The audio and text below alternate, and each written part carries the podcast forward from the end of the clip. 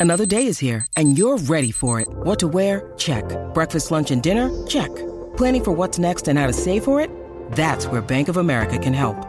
For your financial to-dos, Bank of America has experts ready to help get you closer to your goals. Get started at one of our local financial centers or 24-7 in our mobile banking app. Find a location near you at bankofamerica.com slash talk to us. What would you like the power to do? Mobile banking requires downloading the app and is only available for select devices. Message and data rates may apply. Bank of America and a member FDIC. G'day, Mike Hussey here, but you can call me Mr. Supercoach. KFC Supercoach BBL is back and there's 25 grand up for grabs. So what are you waiting for? Play today at supercoach.com.au. T's and C's apply. New South Wales authorisation number TP slash 01005. Want to witness the world's biggest football game? Head to iCanWin.com.au, predict Australia's score with a crystal ball, and it could be you and a friend at the FIFA World Cup Qatar 2022 semi finals, all thanks to McDonald's. Maccas, together and loving it. TNC's apply. Industries in New Zealand are preparing for another summer of hurt. Sport is no different, and the fears the impact could leak further than summer and deeper into 2022 is a hard one to swallow for different sporting codes, organisations, and athletes. Rob Nichol is the New Zealand Rugby Players Association big wig. He's the boss and also heads up the Athletes Federation. He's on the line with us now. Morena, Rob. Good morning, Izzy. How are you? I'm good, mate. Me and Baz are up and about, and we're up and about now because we want to hear your concerns, mate. Your concerns heading into the new year with uh, the MIQ situations. Give us your take, bud. Yeah, look, I, I just think, you know, obviously COVID's been challenging and there's a little bit of learning as you go, but I think earlier this year, um, through some pretty good work, we brought ourselves time. We brought ourselves time to make a plan Mm. uh, so that we can get things back up and running, whether it be tourism or trade or sport. And sport is an industry at the top level. It feeds the country in many different respects, from community all the way through. And I just feel we missed the trick. I think we should have been much better prepared. Um, and then we arrive at the point that we're at now. You know, we've just had rugby teams and personnel touring the world. I think we went to five different countries. We played in front of full stadiums. Uh, the cricket boys are, are doing it over in the subcontinent at the moment. But we've had a 2020 World Cup. We've had an Olympic Games. The world is well and truly moving on, as and yet we come back here, and the announcement that covers the next three to six months in New Zealand kind of doesn't make it possible to play rugby league or basketball or rugby with Australia. And that doesn't make Yeah. sense. And I just feel that someone needs to bang the table and say, well, actually, and I think plenty of people are, um, it's not good enough now just to have a sort of a broad brush approach designed by health and, and if you like, government and bureaucrats in Wellington. I think they need to hear the voice of industry. And in respect to sport, we need to stand up and, and help them solve our problems and enable us because we don't want handouts. We don't want special treatment. What we want is Kiwi number eight wire innovation and, and, a, and a performance focus to say, how do we make this happen safely? And it is absolutely possible. The rest of the world is showing that. So we're just saying, let's step up, look at the industry specifically, and get things back up and running because we just need to be enabled. We can do it ourselves, but it's uh, it's a real struggle when um, when they're putting the brakes on us. Mate, I love it. I love your honesty, and and you're you're coming to the front for many organisations around New Zealand. I think it's needed, but for you, are, are they listening? Is anyone in the government giving you any time of the day to, to listen and hear your voice of concerns? And are we getting anywhere? Um, I, I feel like we, we, we're making up excuses. Yes, they've got a lot on their plate, but that's why people are given portfolios, given special designs to, to, to be a part of the government. Are they listening? Yeah, look, and I, I think they they sort of want to, but they got they've had a, a modus operandi, I suppose, over the last couple of years where government and health have very much driven things, and health has driven a lot. And if I look across mm. all of industry in the whole country, I feel there has been a voice missing, and it's the voice of business, it's the voice of innovation, and you've seen some of our business leaders in particular coming out and banging the table and saying we could be doing this better. You need to hear from us. We've got ideas, we've got thoughts and innovations that can improve the situation and allow us to keep on. Um, and I think in that respect, you know, over the last 18 months, if I reflect, we've worked with New Zealand Rugby from a rugby perspective. Sport New Zealand have always coordinated the sports, and submissions have been put in, and they've been turned down, or they've been um, asked to be resubmitted. And, and at every at every pinch, it, it seems to be that everyone's working quite hard to put plans in place and put things. You know, take NPC for example. We had a really solid plan to get the three teams out. You know, all double vaccinated, all negative tested, into isolation, it would have absolutely been fine. We had to submit the application three different times. Each time, the message was put another application in. We, we think it's going to go well this time. And each time it got denied. It was all done nice and properly and privately and quietly, but it got nowhere. And and I think at some point the frustrations say, hey, hang on a sec, we need to bring some transparency to this. And that's why we think it's important mm. to talk about this publicly now and, and explain to people what's actually happening because you, you really are starting to, to make it pretty tough to keep these industries going. And there's no mm. reason for it. And, you know, there can be a solution that allows the Brumbies to come in double vaccinated, tested, isolated as a bubble, play a game of rugby, and leave three days later to go back to Australia, all under that protocol. We've yeah. just done it around the world. Teams are doing it around the world. There's no reason why the Warriors and the Rugby League in Australia can't set up protocol with basketballers. Um, individual athletes. Mm. We've heard a lot of narrative in the last 18 months around individual athletes and the struggle they've had. You know, sport, a whole. If you go back, we got 286 million from the government 18 months ago. Why don't we put some of that money into a specialist sport MIQ facility? and then we could have actually offered spots back to the public. Like there's a whole lot of ideas there that just haven't been able to be actioned. And I think it's time now that we say, hey, hang on a sec, we need a we need a stronger voice publicly, bring some transparency to it, and take a bit more of a can-do attitude to it. Um, because we've got, if you look at next year, you've got international cricket teams coming to this country. At the moment, they are looking, thinking, I'm not going to spend seven days in isolation. Like New Zealand, what are you doing? We don't have to do that anywhere around the world mm. at the mm. moment. We've got Ireland coming here for three test matches. They're going to be shaking their heads, say, well, we, we, we don't have time to do that. We can't do it. So we might be looking at the States for that, um, to take those fixtures offshore. And we can't wait till March or February. Like these, these international sporting teams and organisations need certainty and they need to be able to plan. And then we have a, a Women's World Cup and a Cricket World Cup. All these tournaments are going to be in jeopardy. World Rugby won't go past, I'd imagine, the 1st of February without absolute certainty that they can hold this tournament here next year. If we can't play a trans Tasman rugby competition, how do we hope to host a Women's World Cup? Like, we really do need to provide a lot more clarity, a lot more certainty with a lot more we can do this attitude. Mm.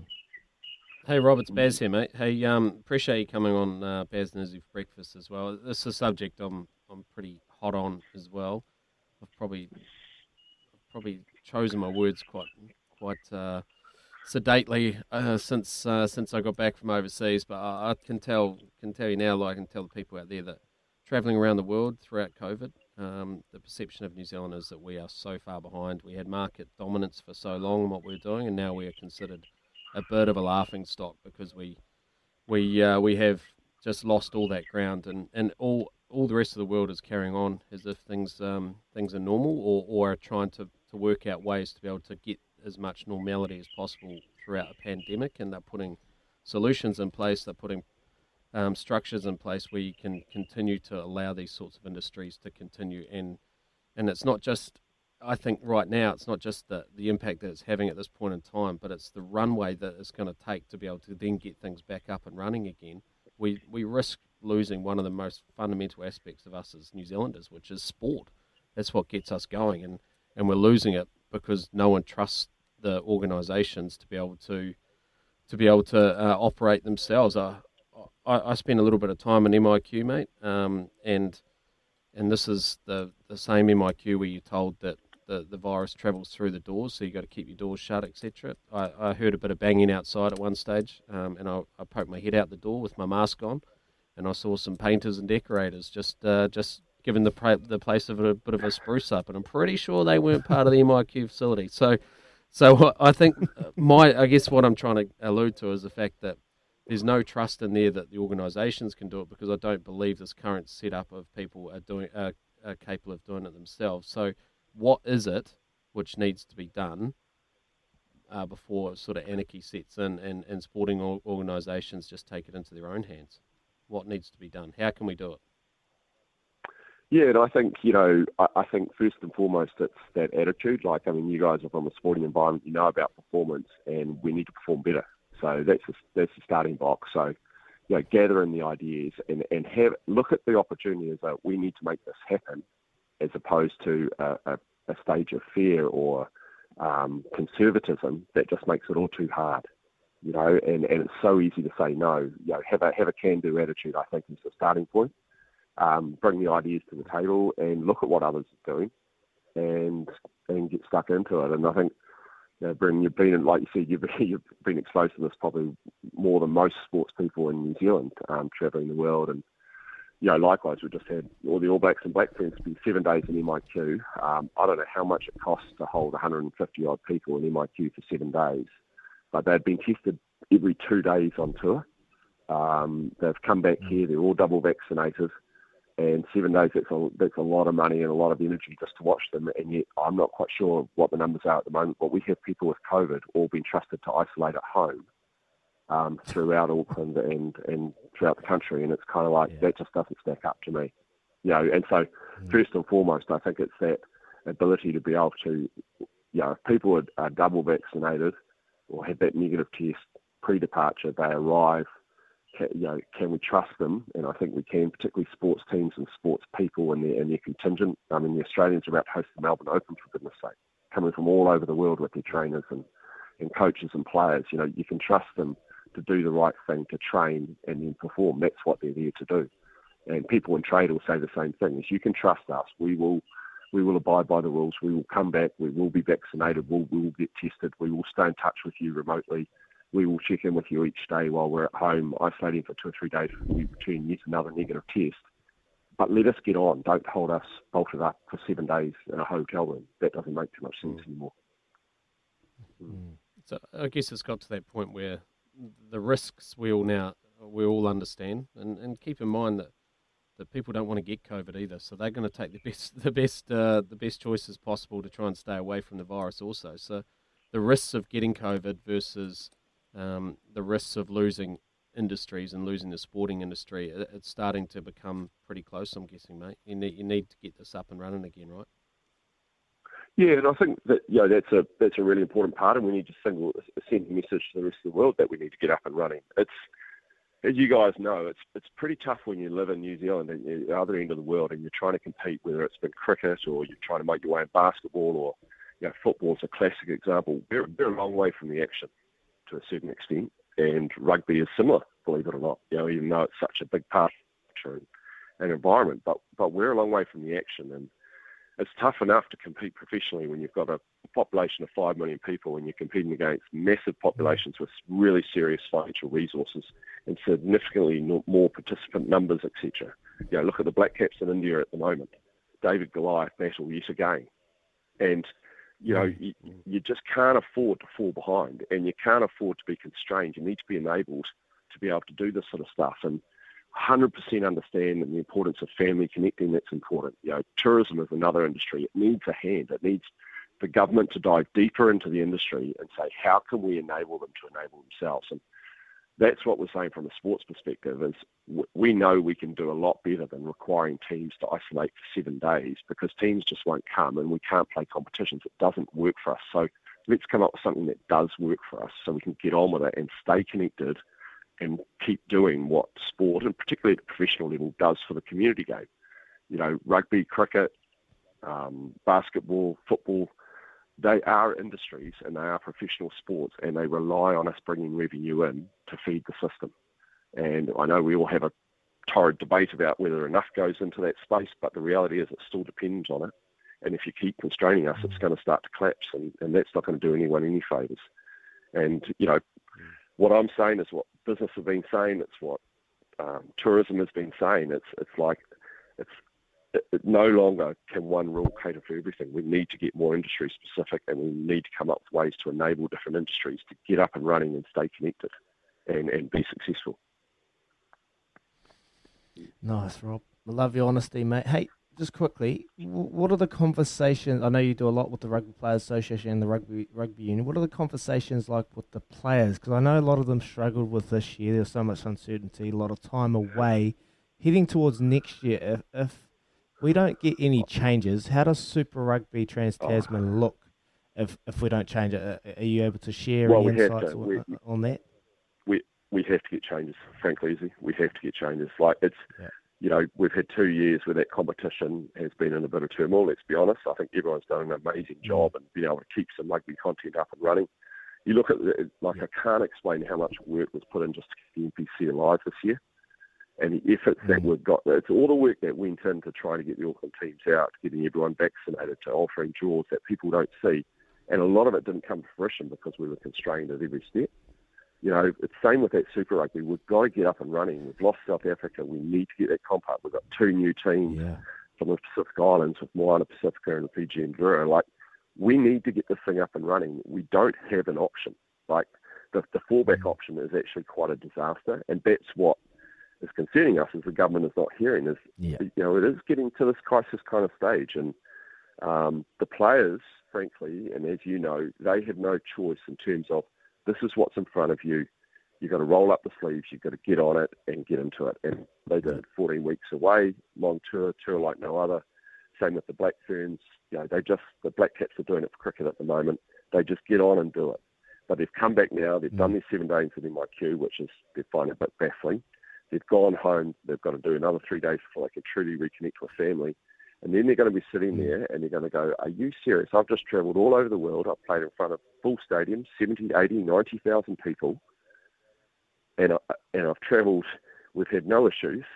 We've played the best in the world. And I come back here and somehow it's almost like you've gone back in a time warp. We can't play our own domestic competition between Australia and New Zealand. Are you serious? I'm turning on TV. I'm hmm. seeing the Big Bash being played in Australia, seeing rugby league being played in Australia. It's all happening, but we, for some reason, we can't play across Australia and New Zealand. Like what's going on? We had a travel bubble eight months ago. Mm. Like what, what's what's gone backwards here? Why is this not working? And that's that's what they're going to be asking themselves over summer, and it's going to become incredibly frustrating because there's a point at which they're saying, "Hey, I, I get it. I'm prepared to do this because it's really important for the sport, and we need to get up and running, and we've got to keep the revenue coming in, and that's all fine." But there is a point at which it's kind of becomes quite, you know, the the, the fight starts to drain out of you because you're just not getting the helping hand that you want from the government, frankly. And what we're saying is get more focused on sport, work out what is needed to allow sport to help itself. We don't want government handouts. We don't want more money from them. We want to be able to do it ourselves. And to do that, we need to be enabled. And at the moment, that's kind of um, that's slipping out of our grasp, which is why we're banging the table a bit here. And probably we'll cop a little bit for doing it. But if it brings some attention to it, it's worth it because I know, to answer your question Definitely. directly, that players are going to be incredibly frustrated if they're heading into next year, whether it's a, a, a women's rugby player or a cricketer or a footballer. With those massive World Cups coming up, it's you know the opportunity to take Ireland on at, at home in three Test matches, the opportunity to play Super Rugby, um, you know Pacifica with those new teams and, and to get things up and rolling. Whether it's the Warriors who have done it so unbelievably tough. I mean that is a private sporting franchise that keeps New Zealand Rugby League on the map. Imagine if we didn't have the Warriors and where rugby league would be. And yet those guys for two years haven't been able to play, you know, and now we've got a, there is an opportunity now to create a situation where they can come home and they can play, but it's not getting the focus it needs. And we just need the leaders to step up and, and do that. Give it some focus. Good man, Rob. Thanks heaps, mate. I totally agree with you. Both of us Nice, we're on Rob. the, on the same page. Not just have we slipped up, but we're slipping off the face of the earth as well, becoming a bit of a laughing stock all around the world. And that's not ideal for a country which everyone adores. So it's a real shame. Let's hope we can get some traction in the next little while. After all, that's why we all got vaccinated, right? So we can get back to normality and let these industries kick back into gear. So let's hope that things can be rectified soon. And it's great that you're at the forefront of, of pushing this case, mate. I know that sometimes Thanks, put Rob. your head up and uh, and people want to chop it off. But I think this is such an important topic and such an important thing because sport's so important to all of us here in New Zealand. So thanks heaps for joining us here on Baz and Izzy for breakfast, Rob. Appreciate your time, mate. Good to chat, guys, and um, yeah, let's hope that uh, let's hope we can see a bit of movement. Um, you know, we know things can change. We know that in March next year, you know, things might take a turn, but we can adapt at that point. In the meantime, you know, give us a give us a runway. Let us take off. Let us fly. Perfect. Cheers, lads. Here, here. Good man. That is Rob Nichol, New Zealand Rugby Players Association boss, and he also heads up the Athletes Federation, talking on behalf of all the athletes around about the challenges which everyone's facing, being stuck down here at the very bottom of the earth. So let's get things cranking. Let's get crowds back. First, big thanks to Chemist Warehouse. Great savings every day. Well, it's less than 48 hours before New Zealand take on India in the second Test match. This time at Mumbai after the thrilling draw that was the first Test match between New Zealand and India at Kanpur. It's given New Zealand a real chance of achieving something really special over there in India and beating one of the best teams in the world in their own conditions, something a task which not many teams around the world have been able to accomplish in the last decade or so. We've got on the phone a man who excelled in the first Test match. Well, he's excelled throughout his career, really. What a rare end of his career kick it has been for Tim Southee. Let me just read you some numbers. The first part of his career, 26 Test matches, 83 wickets, an average of 34.33. Second, third of his Test career, 27 Test matches, 99 wickets, at an average of 30.29. And well, the last 27 test matches, the last third of his career so far, still a young man, but he's achieved so much already. 27 test matches, 137 wickets at 22.49. That's 80 test matches, 322 wickets at a world class average of 27.96. He's a leader within the New Zealand cricket side. He's been around for so, so long. He's doing wonderful things. We're lucky that we are joined by Tim Southee on the phone right now. Timmy, uh, very uh, very warm welcome to Baz and Izzy for breakfast, mate. How you getting on? Yeah, good. Thanks, guys. How you guys? Good. Did we bore you with all those statistics? Because I know the only, the, only one, the only one you really care about is how many sixes you've hit, and you're about eighty odd or something on that on that list. But you're not really a stats man, are you? Yeah, it was a very kind intro, but yeah, I was waiting for you to mention the, the sixes. I left a few out there in the last uh, the last test match. Um, didn't think it was appropriate when you're trying to bet out a draw. And um, but it was in the back of my mind the, the 110 or so that I need to chase down and break your record. Yeah, no, you can leave that record out there if you want, mate. That's the only record I actually care about from, from my career. But we're not talking about me. We're talking about you. Hey, um, mate, in that last Test match, obviously your your performance was phenomenal. You and, and Kyle Jamieson, um, pretty unfriendly seam bowling conditions, but you guys really stepped up and, and gave New Zealand a, a really big chance in that test match. Just just talk to us about the mindset as you guys headed into day five. Obviously, got out with a um, with a, a, draw, but was at any stage did you did you guys entertain the thought that you might be able to chase that that, that total down?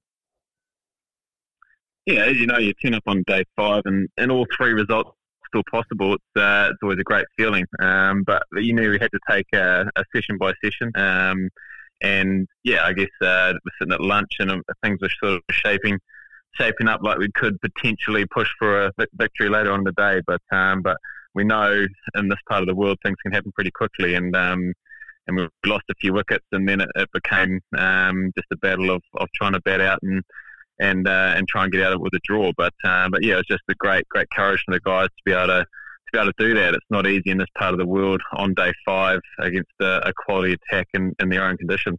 Hey Timmy, it's Izzy here, mate. Great to have you on the show. Hey, I just want to talk to you about the, the conditions playing in Kanpur. Uh, there was talk about it being a spinning wicket, and, and with particularly with India being able to turn the ball really well. But then we see the likes of you and Kyle Jamieson bowling seam up, getting a lot of swing, getting a lot of movement off the pitch. Did you expect that? Did you expect the the rewards you were getting from bowling good solid lines uh, in Kanpur? Um, no, I guess you come to this part of the world, you expect uh, you expect to be plenty of turn. Um, and yeah, as a, as a pace bowler, you you I guess uh, you, you, you look to, to challenge yourself and and conditions that, that, that are foreign to you, and, and this part of the world is, is pretty foreign to, to us as fast bowlers. So it is nice to, to do well. I think you look at the the side as well. Colin and I have been playing a fair bit of cricket. Um, Ajaz and, and Will Somerville haven't had a was their first game of cricket um, for for a long time. So um, yeah, they, although they've been training training the house down, um, they hadn't actually been out in the match situation for a long time. So they'll be better better for that. Um, but for us that have been playing a bit of cricket, um, I guess it was just about doing our things um, and trying to assess the conditions as, as quick as we could. But uh, but yeah, we managed to find a little bit of bit of swing there for, for periods and, and create some, some chances throughout. So, um, yeah, I think uh, the challenge now is to, to go and, and, and back it up in, in the second test. Yeah, let's let's look forward to that second test as well. One of the notable omissions from the first test match was was Neil Wagner, and I'm sure there was times throughout that first test match where you would have, when I saw Tim uh, Neil Wagner giving you, you a drink down there on the on the boundary, and I bet you had a wish he could have rolled out there and bowled a few of those overs for you as well. But is it fair to say that he would he would come into calculations in the in the next Test match as well? Um, yeah, I guess it's uh, you got guys that are, are ready to go. Um, we haven't been down to see what the wicket's like here. But um, but yeah, I guess those are conversations that, that will be had over the coming days. You've got a, a player who's been um, oh, amazing for us for a long period of time, and all positions just sitting there um, waiting for his for his opportunity. And as you know, Bez is a, a, great team man. He was absolutely gutted not to, to, be out there. He loves playing playing for, for New Zealand, um, but he um, yeah he's he was he'll be he'll be waiting for his opportunity, and um, who knows he might be able to get a run in, in, in Mumbai. But uh, but we know he's a, a world class uh, bowler in, in all conditions. So um, any side with with Wags in is a is a very good side. Mate, I love it. I love when he's bowling 15 over spells in every single run, and it's the same amount of energy he's exerting every single time. He gives it 180%, does Neil he Wagner. He bowled a long spell too. It was almost know, like channeling it to Wagner, wasn't it, in this last yeah, I wonder how he does it. I was running in and sort of bowling my leg, but he runs into bloody 12 overs bowling bounces. So, yeah, it was, uh, yeah, makes you makes you appreciate what he what he does yeah, for sure, fella. Hey, uh, tell us tell us about the last couple of days after five days out in the you know field and, and batting wise. You know, bodies will be quite tired. How the last couple of days been, and, and what have the messages been heading towards Mumbai within the environment? Um, yeah, obviously sat around uh, after the test and um, just sort of reflected back on what was what was a what was a enjoyable week. But um, but mm. to this focus shifts forward. We've travelled day yesterday. Um, get out and have a bit of a run around, a bit of a training today, and then uh, a light day day before. So um, yeah, the guys uh, guys are, are, pleased with how the last week went, but um, but uh, but we know to sort of learn from that, park it, and uh, move forward to what uh, what should be an exciting week. Um, you come to this part of the world, and you know it's going to be a, a real challenge, but um, but it's a chance to be able to be able to do something pretty special. Oh yeah. Timmy, uh, we know you're in Mumbai, and we believe there's a little bit of rain around. Which you, being a, a farmer from up Whangarei way, Northland up there, you'd be delighted with the rain normally. But how does that? What does that mean for the conditions as you head towards Mumbai? Are you expecting a wicket with well, predominantly it normally bounces there, but are you expecting something that's got a bit of bit more dust around it after how well you seam has performed in the first part of uh, the first Test match? Yeah, we're, we're, we're imagining that it'll be, uh, they talk about the, the orange clay uh, taking a bit more turn and, and being, uh, uh, being a bit more bounce compared to the, the darker clay that we played on in, in Kanpur. So, um, yeah, hopefully we can get down and have a little look around if the, the weather clears. Um, and um, but yeah, I think whatever surface we're going to be faced with, we're just going to have to adapt to it. But um, but yeah, the, the talk is there probably will be a little bit more more turn, a little bit more bounce. Um, yeah, which is a, a, challenge for the, for us as well. So um, yeah, we're looking forward to it, but um, but hopefully the rain clears um, and we can get down and, and, have a look. All right, Timmy, how's tour life, mate? You and the lads having a good tour. You boys go away for so bloody long. How do you keep guys? How do you guys keep yourself sane, brother? Like, what do you get up to in India? You able to get out of the hotel and play some golf? I've seen that swing, mate. Not a bad swing at the Stephen Adams Invitational. So, what have you boys been up to? Yeah, it's uh, it's been a long time, um, but uh, but a week to go, and then uh, then the boys are back home. So, um, but yeah, I think with uh, with touring and the, the current sort of situation in the world, it's not what it what it used to be. Um, a lot of time in the hotel. Um, been coming up sort of three and a half months on the road. So um, yeah, the guys guys have their moments, but um, but yeah, it's, uh, it's pretty pretty sound side to be a part of. Um, guys uh, guys find ways to to entertain ourselves, plenty of table tennis, bit of golf when we can. Um, but yeah, I think uh, just just enjoying each other's enjoying each other's company. Um, usually you're allowed to get, sort of get out and about a bit more, but um, but we've sort of been confined to the hotel and, and the odd golf course here and there where we're uh, trying to make that swing a little bit nicer. I mean, I'll tell you one thing you can do. You can wander down to the bar about six o'clock and ask the skipper to uh, to shout for you after him being retained by the Sunrisers with some heavy cash over there in the IPL. So maybe you can buy the boys around. Oh. Just, uh, just, a little nod of the cat, little tip of the cap. What are the chances of that? There's been a lot of uh, there's been a lot of um, lot of guys sort of walking around saying that this morning. Um, Kane's obviously yeah got a little bit of a bit of a smirk on his face at breakfast, but um, I don't think anyone's brought that up brought that up with him yet. But um, yeah, we'll be we'll be we'll be trying to get him to dig into his pocket at some stage this week. Oh, you're the man for the job, Timmy. You're fearless. Anyway, mate, we appreciate we appreciate you uh, joining us here on Baz Nizzy for breakfast, mate, on SENZ, and we wish you all the best. We've Yeah, loved go well, watching Timmy. you guys fight and the tenacity and skill that you showed in that first test match. And gee, another five days of hard graft would be great if you came away with the honours, mate. So all the very best and and uh, best of luck from us, eh? Cheers, guys. Time for our McCafe coffee catch up, and we are under a week out from the start of the Ashes. It's a series which no doubt grips cricket fans, not just from Australia or England, but all over the world.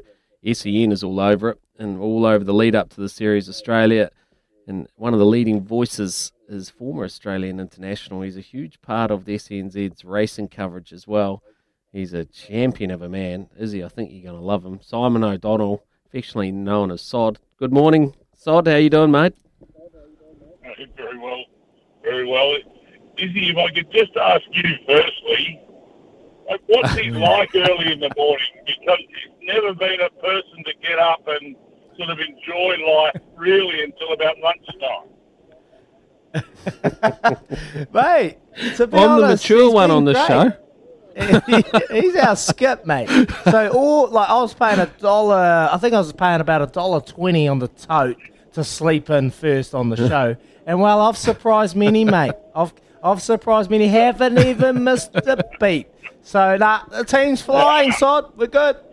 Well, I'll tell you what, there are some things in life never cease to amaze you, that's one of them. Well, to be fair though, Sod, you're trying, you're judging that based on my sort of experiences over there working with you guys, where I fleetingly come in for a bit of a sort of, you know, a quick visit, say good day, come in, sort of rocks or diamonds, and then get out quickly and go down the pub. So I can completely understand where you've got that one wrong, my friend. But anyway, mate, talk to us um, about the Ashes coming up. home, and that behaviour Uh, talk to us about the Ashes coming up, mate. What uh, what can we expect from uh, from this series? England probably were massive underdogs for a while until you guys started to just well self combust, didn't you? Yeah, I, I suppose you know, Australia are a different proposition at home to what they are away. You know, and you know, the traditional first of test is one where they they, they try and you know, probably assert their authority, for want of a better way of putting it, and, and trying to get on top on a pitch that's generally you know pretty bouncy and and quicker than a lot of others around the world. So you know, that's going to be no different this year. I, I, think it's going to be a lot closer series than people are giving it credit for. I, I'm not. The disruptions I think Australia have had over the last sort of 12 or 18 months, and um, you know, England have had their own disruptions of recent times. I, think, I think you know, that from a talent point of view, and, and what England did, and you know, they've got the great over Ben Stokes, who plays a fair game of cricket and literally tried to arrest the Ashes um, single-handedly a couple of years ago. I, I think England are in it up to their ears. Excellent. That's good to hear. Actually, I think Stokes is a huge addition for them, no doubt. I look like to me uh, their team looked like they were just a little short on star power until he made himself available. So looking forward to seeing how the Aussies handle him. What, what what's the um what's the build up been like, mate? What's the anticipation like? Is it like any other normal Ashes, or is it is it a little bit different this time around? It's probably a little bit different because of the you know the headlines of the last seven days. Um, you know, and that's been more the focus. And now we've got you know, Cummins anointed as captain and Steve Smith, you know, as his vice captain, uh, which I, I think is a really good appointment. You know, former captain, albeit didn't go out in a blaze of glory when his reign finished. He's going to be invaluable to, to Pat Cummins, just keeping an eye on things when he has to go about his business as a as a first class bowler and probably the mainstay of, of our attack. So I, I think that's you know that, that's now turned the tide a bit. So hey, we're only a week away. This is going to be this is going to be fantastic international summer. It's a little different as in that, that we've got this bloody thing called COVID still hanging around the world, and you know we're we're in masks and out of masks, and you know um, in certain sections of grounds and not in certain sections. So you know I think there's that there's still that um, uh, feel around that. You know, people aren't ready to go out and just embrace big crowds and whatever yet. So I hope you know cricket's a, a big part of breaking the ice in that. Yeah, for sure, for sure. So, hey, hey, sorry, it's uh, it's Izzy here, mate. Um, quick, just quickly, Pat Cummins was he the first choice in, in your eyes, and, and why did they go go to Pat Cummins? And, and you know, I thought they might have been inclined to go back to Steve Smith, but was he was he a natural choice in the end? Well, I think he was. He, he seemed to be the heir apparent, isn't he? And I don't think with the drama that Steve Smith lost the captaincy and then the drama in the way Mm. Tim Paine lost the captaincy, I don't think, I think their hands were tied to go back to Steve Smith. Not that, and again, I still say that Pat Cummins was the, the next person um, to get the job, but I don't think Steve Smith was ever a serious candidate to be captain. Mm. Um, vice captain, yes, and you know, starting to um, uh, clean his slate and, and people um, understand and trust what he brings to the table as a leader. Again, you know, that's all well and good, but I don't think he was ever a chance to be captain. Well, Steve Smith, he doesn't mind a punt. Let's get talking punting. How's your horses going, Sod? But I haven't, I haven't been doing much. That's, um, well, I've been doing a bit, but I've been doing it down the back of the field, not the front of the field. So I need a bit of a change of change of luck. Um, I've got a, hopefully a nice horse. Uh, well, actually, famous last words. A nice horse from your part of the world that I bought a couple of years ago by Tarzino out of a monsoon mare called Winds of March. I hope he goes all right. He's not far away from a from a trial. So um, with a bit of luck, he might uh, uh, lift the spirits just after Christmas and give us something to look forward to in the autumn. Who trains him, mate? Mate, he's um, he's just uh, well, he, he's sort of got a foot in each camp. The and Zahra boys, one's gone north, the other one's gone south. So I think there there was a bit of a tug of war on, but he's uh, he's ended up with Simon Zahra. So he's in New Digs at Flemington, but um, Simon knows him well and happy to leave him there and give him his opportunity with him. So fingers crossed he, he measures up okay in the new year. Beautiful. Beautiful. Well, we won't keep you too long, mate, but as is customary on the show, that all our good racing people, we like to get a little bit of a little bit of a scoop for our listeners off. We've been getting everyone paid recently. You being a good punting man that you are, and well in the know with all of the well-to-do amongst the racing fraternity in Australia, must have some inside oil on something you can steer us into, Sod. What are we punting this weekend? Um, I've got nothing for this weekend. Okay, I've got nothing for this weekend, but I will tell you something for nothing. Twelve months out. So the only thing we need Oh, is the horse oh. to stay sound. I love this. But I reckon I've got the winner of next year's Cox Plate already here in Australia. He's already shown some blistering form during the spring. And it's a horse bred over in your part of the world called I'm Thunderstruck. Ooh, I reckon he might be yes. one out of the box. All right. Like that I love Like that. that. Is he? A, he's a son white, of white face from a mile shocking, away. right? Um, he's the son of Shocking. And in 12 months' time, Love you it. can ring me and say, you moron, you know nothing. or you can say, you're a dead set genius. You can have a week at um, uh, Huka Lodge or whatever you Huka Lodge. Uh, you can have a week on me for that. well, obviously, Hutchie's paying you fellas over in SEN and Australia much more if you're used to operating at Huka Lodge because we can't afford to be sending you there. But I'll tell you what we will do. We'll send you to South Dunedin for a couple of nights out there at the Southern Tavern. And I'll come down there with you and we can have a couple of scoops and, and talk about the old days. All right, mate, we'll, we'll, we'll let you go, but we appreciate you joining us here, mate. Did you just quickly, what's Scoop. a scoop? Yeah. A scoop. Is that like a pot? Is that a pot, is it? It's a, it's a schooner. It's a, like a schooner. Oh, right, okay. Ask Baz what a chili box is. Chili box. Right, we're going to go. See you, Sod. Great to talk to you, mate. Absolute legend. Thanks, bud.